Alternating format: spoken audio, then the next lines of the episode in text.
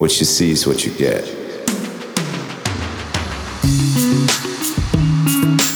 Hello, my name is Pastor Chris Miller, and I am your host on the PC Speaking Podcast, where we are equipping Christians for life. Hello, and welcome back to the PC Speaking Podcast again this week. Always nice to have you along for a listen. I better shut off my phone. We don't want that interrupting us, do we? Anyway, there we go. Do not disturb us while we are starting our new series from Patmos to present, a vision of seven churches from the book of Revelation. First off, since I have the opportunity to say it, there is no S in Revelation. Kind of a mild pet peeve of mine, not that big of a deal, but slightly annoying all the same. I know from experience that when the book of Revelation is brought up, it piques people's interest. You talk about end times, end times prophecy. It's something that people definitely have a keen interest in. It also tends to evoke a lot of emotion in people. I mentioned a single single verse uh, from the book of Revelation in a message once. I can't even remember what it was for. It was some kind of proof text, I suppose. But and someone who was listening sent me a message uh, later in the day asking a question about my opinion on something, and they prefaced their message with, "Well, I'm not looking for a debate. Um, I'm just curious." Well, this person, I gave my opinion on whatever it was they were talking about. And it, they took it upon themselves to write a letter to different members of the church where I pastor and discredit me in the hope of ultimately bringing about my demise. But uh, I'm still here and they're gone. So there you go. I have things to say about the Bible and Bible prophecy, just like many others, but it's usually not what people expect when I talk about it. Unlike a lot of Christians, I don't have a particularly strong interest in Bible prophecy. It doesn't mean it doesn't exist, um, but end times for me, I suppose outside of knowing that Jesus is coming back, he'll rule in eternity, and I'm eternally secure in him, I'm more interested in learning and also teaching about what we can do today. That's kind of my thing. My philosophy is that if you are living the way Jesus wants you to live, you'll be in good shape when you see him in person whenever that may be, whether uh, we go to him first, he comes to us, whatever happens. And I know some people love Bible prophecy, and it is interesting. I'm not saying it's not that, and some people love to dig into it, but it's also easy to become dogmatic about things that are enigmatic. And uh, yeah, that may be a little bit of the reason why I'm kind of put off by it at times. Um, there was a point, this was a long time ago, when I traveled to different churches and did fill ins for pastors while they were away. There's actually a story about that uh, in my blog coming out in a couple of days. Uh, you can find it at hinterlandbaptistchurch.com. Uh, and sign up for my blog on there somewhere. Anyway, uh, just a funny story about stuff that happened. But there was a time when I used to travel a lot and visit different churches. I've had the opportunity to visit many, many churches. Um, I feel sorry for those who had to suffer through that, but most of the time people were pretty gracious. I grew up in uh, Idaho, which I mentioned Idaho. Even living in Australia, I mentioned Idaho, and people think of potatoes. And I had a couple of uh, friends in seminary, and the three of us used to we we went out and visited different churches a lot. We always took the opportunity when we were given it to go and speak in church. And uh, these, there was a particular church who uh, were they were in between pastors, and they would have students from the school come and fill in each Sunday. And my two friends, they went out and filled in the the two weeks prior to myself going. And one of the things these uh, nice guys did was every week they went. One guy went one week, the other guy went the next week, and they told him each week when they were out there, "Man, this guy's from Idaho. He really loves potatoes, so you can guess. Uh, they gave us lunch after church. You can imagine what that lunch was like. Um, it was almost all potatoes, but anyway, I, I actually do like potatoes, so it wasn't a, uh, a bad thing. It just kind of comical. And I remember one church I visited in particular, and this was very early um, in my preaching career, whatever you want to call it. It was a tiny country church. They had a, a very small sanctuary in the church. It was it was about the size of a a, a large living room. And I'd finished the sermon and prayed and was dismissing the service when one person in the congregation stood up and interrupted and asked me a question about my opinion about something from the book of Revelation, which is really interesting. I've actually had that happen three different times. Twice was about prophecy and once was about marriage and divorce. When people do that, Um, I've learned over time that they don't really care about your answer. They care about whether or not you agree with them, and they are likely trying to prove a point to someone else in that church. But every time it was inappropriate and completely off topic. In my experience, I didn't really know what to do except stand there like a deer caught in the headlights and try to answer their questions. I'd handle it differently today, but you know, when you're new to things, you don't really know uh, the best way to manage them. And I remember one of those times someone asked me something about the timing of the return of Jesus. And I said, Well, Jesus is coming back and he wants us to live like he's coming back tomorrow. And that still uh, defines my mindset pretty well. Of course, I have opinions on a lot of things in scripture, enigmatic things, things that are hard to interpret and understand. But if they are not clearly stated, I don't draw hard lines. And I think uh, Christians could get along a lot better if they did the same thing. But Jesus didn't tell us exactly when he was returning because he didn't want us procrastinating until the day before he does, which is exactly what most of us would probably do. Biblical prophecy is similar to a puzzle that hasn't been put together yet. This is, mm, I suppose, my philosophy view of it. We can see um, all the pieces, and we know that when they are put together, they will form a coherent and clear picture. But in the case of Bible prophecy and seeing it as a metaphorical puzzle, we don't have a box to look at. We don't know the picture that this puzzle is going to form. We can see the pieces, um, and we, you know, are kind of one of those pieces in some ways. Maybe be able to look at the pieces and say, hey, these look like they go together, maybe forming an idea of the bigger picture. But we won't fully comprehend it until it's been completed. But the thing about this puzzle of biblical prophecy is that we aren't the ones who designed it. We aren't the ones putting it together. We don't know what the picture is. We're more of the pieces in the puzzle. We can't speed it up. We can't slow it down. The only thing that will put the puzzle together is the Lord and time. And we can't rush or change that. God already knows what it looks like. And He's put things in motion that will eventually lead to it being completed, put together. He knows how it's going to come together and how long it will take and what it's going to look like. Once it's finished, then we will also see the bigger picture clearly. But until then, things are outside of our control. And it seems that sometimes Christians have a almost dogmatic obsession with end times so that they might change the events or somehow avoid them. And I, you know, I kind of empathize in some ways. It can be a bit scary when you start looking at end times prophecy, but we all know how it ends. Uh, Jesus Jesus wins, and if you are belong to Him, then you're going to be just fine. So yeah, some people get a little bit dogmatic about things that are enigmatic, and let's don't go down that road. Some of the things people draw a line in the sand over are yeah, they're hard to understand. They're not easily interpreted, but there are some things about it that are clear that we can know. And we got a bunch of kookaburras going off outside. I don't know if the microphone will pick that up or not, but it'd be kind of cool if it did. Definitely, definitely Australian icons out there going off the sun setting. Um, anyway, distractions. Uh, there are some things in Bible prophecy that are clear that we can know. Some of those things uh, Jesus wants to be wants us to be doing while all the pieces of this puzzle are being assembled. Now, imagine this think of yourself in this position. When we finally see Jesus face to face, how would you like that to go? Uh, how would, you know, I like it to go? I would like to hear Jesus say, Well done. You know, you're far from perfect. You made some poor decisions along the way and several mistakes, but you looked at what I wanted from you and for you, and you did your best to apply that. I think that would be great. So, with that in mind, we're going to come at this not from the angle of what is the puzzle going to look like when it's all put together, because we can't know that anyway. But what can and should we do? Well, it's being put together, and we're going to do uh, we're going to do that by looking at the seven churches of Asia. And what we have in these seven churches is a real gift in that Jesus has given us a very succinct vision of what he wants us to do and be.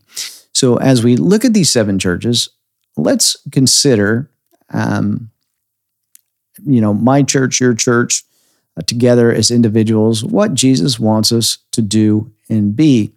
Um, we're going to obviously be looking at the book of Revelation to do that. And you know, we'll we'll talk more about the book itself and the history and context of this letter as we go through this series. And the first chapter of the book of Revelation explains what's happening. John is living in exile on the island of Patmos. Patmos was a Roman uh, penal colony, and John's crime was practicing Christianity. And he's there due to uh, Christian persecution and the Roman Empire under the Emperor Domitian. And while he is on the island of Patmos, he is given a vision, a revelation. And that's what the book of Revelation is. Um, he's instructed to write a letter to the seven churches of Asia. Each one of these churches is described as a candlestick. And in this letter, uh, we read exactly what Jesus has to say, both as an encouragement and warnings to the seven churches of Asia. And we'll just go ahead and read uh, the message to the church at Ephesus, which is the one we're talking about today. And this is what it says. It says, To the angel of the church of Ephesus, write, He who holds the seven stars in his right hand, who walks in the midst of the seven gold candlesticks, says these things I know your works, your labor, and your patience, and that you cannot bear those who are evil. And you have tested those who say they are apostles but are not, and have found them to be liars. You have endured and have been patient, and for my name's sake have labored and have not grown weary. But I have something against you that you have abandoned the love you had at first. Remember, therefore, from where you have fallen, repent, do the works you did at first, or else I will come to you quickly and remove your candlestick from its place, unless you repent. But this you have you hate the work of the Nicolaitans, which I also hate. He who has an ear, let him hear that the, what the Spirit says to the churches. To him who overcomes, I will give permission to eat of the tree of life, which is in the midst of the paradise of God. So there we go. What Jesus has to say about the church at Ephesus. Now consider this. It's kind of like Jesus is going to give us a test or an evaluation of the things we did or did not do as a church, as individuals, kind of like he's doing for the churches here in Asia in the book of Revelation. But Jesus, he, it's not like he wants to catch us out. it's not like he wants to trick us. It's nothing like that. He actually wants us to do very well on this. He wants us to succeed. He wants us to pass the test. And he really wants us to do well. And when we read how Jesus addresses each of these seven churches, one of the things he's doing here is giving us the answer key for the test, so to speak. Um, do this here and now. And when test time comes, you'll already know the answers because I gave them to you ahead of time. I gave you the answer key. So we have the answer key. We just need to apply the answers. Then when we meet Jesus face to face, he can say, Hey, you guys listen to what I said. You applied what I said. Good job. So we're looking at these seven churches from the perspective of, you know, what can and should we be doing now as we look forward to the end of time? At least the end of time as we know it. We're going to take this vision of seven churches from Patmos, bring it into the present day, and apply it. And we begin with the church of Ephesus. Um, we have actually been in the book of Ephesians for a while. If you've been following along or if you've been going through the podcast and you're just catching up to where we are now, we've been in the book of Ephesus for uh, quite a while. Um, and as a bit of review, Ephesus was a very prominent city. It was a center of commerce and culture in Asia. And as we look at these different churches, we see things that Jesus says about each one of them that are both positive and negative. And some of the things that he says are good things. Uh, they're encouraging. He encourages churches. He also s- gives them some warnings, some negative things he says about them. So we can take the things that Jesus says that are positive, we can apply those to our lives and our church life and be doing well. We can take the things that Jesus gives as warnings and avoid those. You know, it's it's uh, the application may be challenging, but the premise itself is quite simple. Do this, don't do that. And one of the first things to note as we look at this passage of scripture involving the church at Ephesus is what Jesus says in Revelation chapter 2, verse 2. He says, I know your works. That's an important phrase. And it's good to take notice of that because as we read through these seven churches, Jesus addresses each one of these seven churches with that phrase I know your works. Jesus knows, he's aware of what they're doing, both positive, negative. In each of these churches, Jesus knows what's going on. He always has, always does, and always will. And we can make that same application in our own lives. You can make that same application at your home church. Jesus can say the same thing I know your works, whether it's you as an individual, the church you are part of. He knows what we're doing and what we're not doing. He knows our good works. Uh, he knows the ones that are not so good, just like all the churches we read about in the book of Revelation. And that should give us pause. Jesus is paying attention to what we're doing. And you know, that's that's a good thing. He's paying attention to what we're doing. He knows what we're going through. And he also knows the negative things that we're up to as well. And from this passage, we can get a, a, a picture of what the culture of each of these churches was like. And the church of Ephesus has some very positive things. There's some things Jesus likes, and he mentions those first. Jesus likes their labor. He likes the fact that they work hard, uh, they're focused. He likes that about him. He says their patience is a positive thing. And the patience he's talking about there is the kind of patience it takes to bear up under a load. It's like patience that would lead to endurance. And Jesus likes that. He says it's a good thing.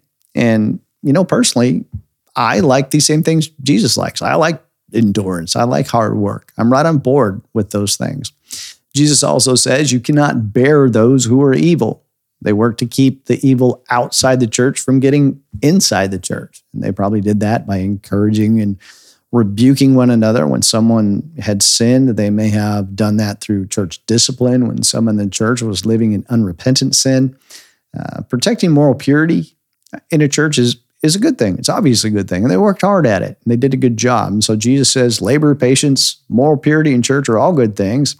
And those are good things happening in the church at Ephesus. So we keep those on our list of things to do and maintain. Those are positives that we can apply. Jesus also says they rejected false apostles. Again, I'm down with this. Sign me up. I like this church. And churches should be doing the same thing today. Um, and there's false apostles. Maybe uh, deviate here just for a moment. How do we know today if someone is a false apostle? Um, you may have heard someone claim they're an apostle. An apostle. There's been um, some religious movements. I don't know how they are, like the New Apostolic Reformation or something like that. I don't really pay that much attention to them, um, but they label themselves as apostolic. So, how do you know what's legit? It's actually really, really easy to pick out a false apostle. Piece of cake. If they say they are an apostle, they are a false apostle. There's no such thing today. There are no apostles today. If someone says they are an apostle, they're not. And I don't want to go down that rabbit hole too far, but there are several things that were required in scripture to be an apostle that show us that they obviously aren't around today. Because one of them was that an apostle someone who had to have seen Jesus after his resurrection in person. Uh, they'd been taught by Jesus personally. And there's no one like that today. No one alive today has had that experience. Another thing to understand about genuine apostles, and this is why this matters. Um, it might go, oh, well, you know, what's the big deal? Well, this is why it's important to reject false apostles, is because uh, a true apostle had a tremendous amount of authority. They're not someone to be taken lightly. Apostles wrote the New Testament. Um, they man, they had pretty much everything rolled up into one. They had the spiritual gifts, even the charismatic gifts. They uh, when when an apostle spoke or taught, it was like Jesus speaking or teaching. If they wrote something down, it was like scripture. When they taught something and gave instruction, um, what that apostle said was binding for all Christians everywhere. Ephesians chapter 2 verse 20 tells us that you know church is built on the foundation of the apostles, meaning they're uh, teaching, our belief system. They're built on what the apostles taught that we read in the New Testament. so one of that thing, one one of the things that means is that if a genuine apostle existed today, which they do not, but if they did, that apostle would have the authority to speak and write things that would be binding for all Christians everywhere. And what they said, if there was someone like that, would be like the Bible. And we don't need that because we already have the Bible written by genuine apostles, inspired by God.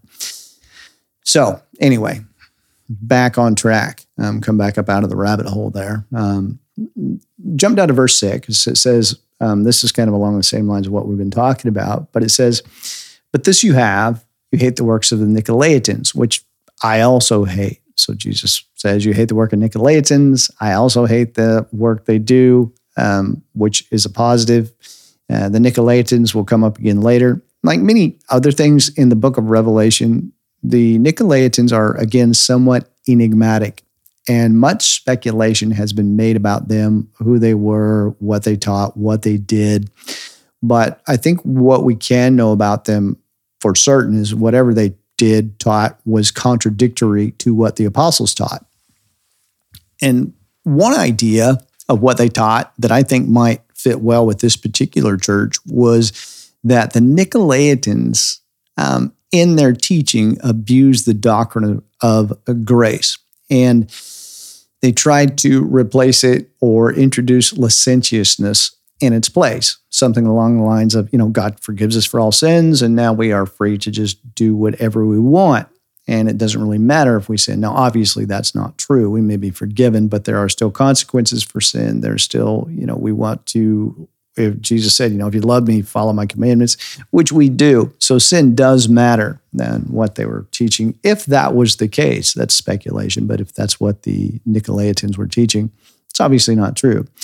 So the church at Ephesus patiently works and endures. They reject false prophets. They keep the church morally pure. They hate the work of the Nicolaitans, and they don't abuse the grace of God. And I like all that stuff. You know, I'm tracking well with what Jesus says are positives about this church.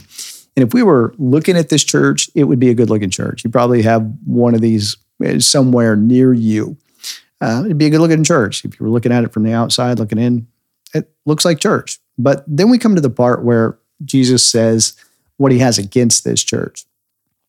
And from what we've read about this church so far, I like this church. But then when Jesus says what he has against this church, I, I learned that not only do I like this church, but I'm also kind of like this church. Verses four through six say, But I have something against you, that you've abandoned the love you had at first. Remember, therefore, from where you have fallen, repent and do the works you did at first, or else I will come to you quickly and remove your candlestick from its place unless you repent.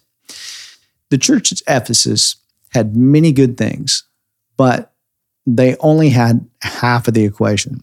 They had all the moral purity, they were working hard, but what they were missing was love, the kind of love that fueled their actions a love for Jesus, a love for the lost, a love for each other, a love for life as a Christian.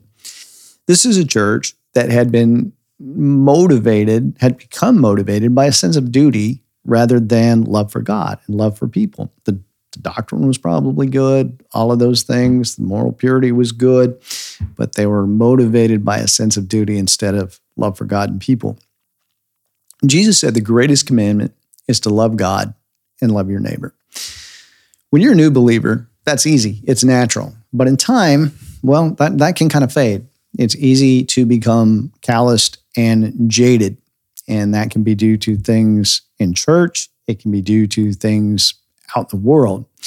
And to be fair, as we approach this, maybe I'm just being easy on myself, but we can see that Ephesians have had to deal with false apostles. They've had to deal with the Nicolaitans and their immorality. And I can empathize with this church. They had probably been dealing with people trying to tear their congregation apart, people trying to lead the sheep astray, people trying to devour the sheep, wolves trying to get inside the church. And after enough battles, you can become battle hardened. You can, you know, if people go through enough of that, they can become calloused, they can become jaded. And that can lead to a sense of duty without love, which is what's happening in the church of Ephesus. And that can manifest itself in several ways. It can look like a lot of different things. It can look like suspicion. It can look like a lack of trust. It can look like a lack of care, being insular. You know, and personally, I can relate to all of that stuff at different times in my ministry. Personally, you know, the church I pastor now, doing great, great church, but you know, there's been times we've struggled in the past, especially me personally. But Jesus, because he's awesome, doesn't write this church off. He says the way to deal with all of that is to go back where you started, repent, change your mind from where it is now, and return to where you agree with God. Jesus is saying you need to reset your love, you need to reset your trust. Now, how do we do that? Well, we go back to where you started and remember what the gospel meant to you when you first understood it. Remember what it was like to be motivated by love for God, love for your neighbor, not just a sense of duty. And maybe that's not you, maybe that's not a problem for you, but I'm, it is for some of us. And you know, to love people doesn't mean you have to, you know, feel emotional about them, but it does mean deciding to love and trust people again, over and over. Uh, to, to reset those things, to reset your love and your trust when you meet new people, which is difficult when you're jaded, you're calloused, and you're thinking, now oh, this person is just going to cause me more trouble, more grief, more problems. But what Jesus is telling us to do is to reset our love and trust every time we come into a new relationship, especially if we become kind of jaded and calloused. And if we don't do that, Jesus says something's going to happen. There's a warning of what will come to pass if we don't do that. Jesus says, I'll come to you quickly and remove your candlestick from its place unless you repent. I've heard, man, uh, the book of Revelation has got more weird stuff floating around about it than probably any other book in the Bible. And I've heard a lot of weird stuff applied to this passage and many of the other ones throughout the book. And I may not know exactly how to explain all of this stuff, but sometimes I hear things and think, well, I'm sure that's not it. Now, in Matthew chapter 5, Jesus said, You're salt and light. You're the light of the world. You know, people don't uh, put a candlestick under a basket, they put it high on a stand um, so it can light the whole house. Let your light shine so that others will see it and give glory to God. Now, obviously, I'm just paraphrasing that, but a candle provides light but it's a delicate flame. And you'll notice as Jesus speaks in this, he says, I come quickly. So there's a sense of urgency in what Jesus says. There's a job to be done, it's important. Jesus wants us to do well. He wants us to be part of it. He wants to use us to do what he wants us to do. But if we don't care, if we only do things out of a sense of duty, Jesus says, I'm going to remove your candlestick. I'm just going to do that. And I interpret what Jesus is saying there as Jesus saying, you're going to lose your opportunity to be a light in your community. You're going to lose your opportunity to represent Jesus in your community. You will lose your opportunity to share the love of God because you don't have it. It's not what's motivating you. And I think that applies well to how Jesus describes his church at Ephesus. It's a morally pure church. They're avoiding false teaching, patiently enduring. All of those things good but their motivation is just duty. It's not love. And have you ever been in one of those churches?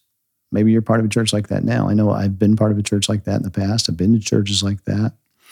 But a church without love, it, it won't be a light in its community. And it's what's going to happen is it's just going to kind of fade into obscurity. You've probably seen churches like that. You know, you drive by church buildings and things, and you might wonder if there's even a church that meets there. And when Jesus says, you know, I'm going to remove your candlestick, I don't think it means that those people are going to stop being loved by Jesus. I don't think that, you know, he's they're not going to be his people anymore, so to speak. I don't think it means that they're not saved people.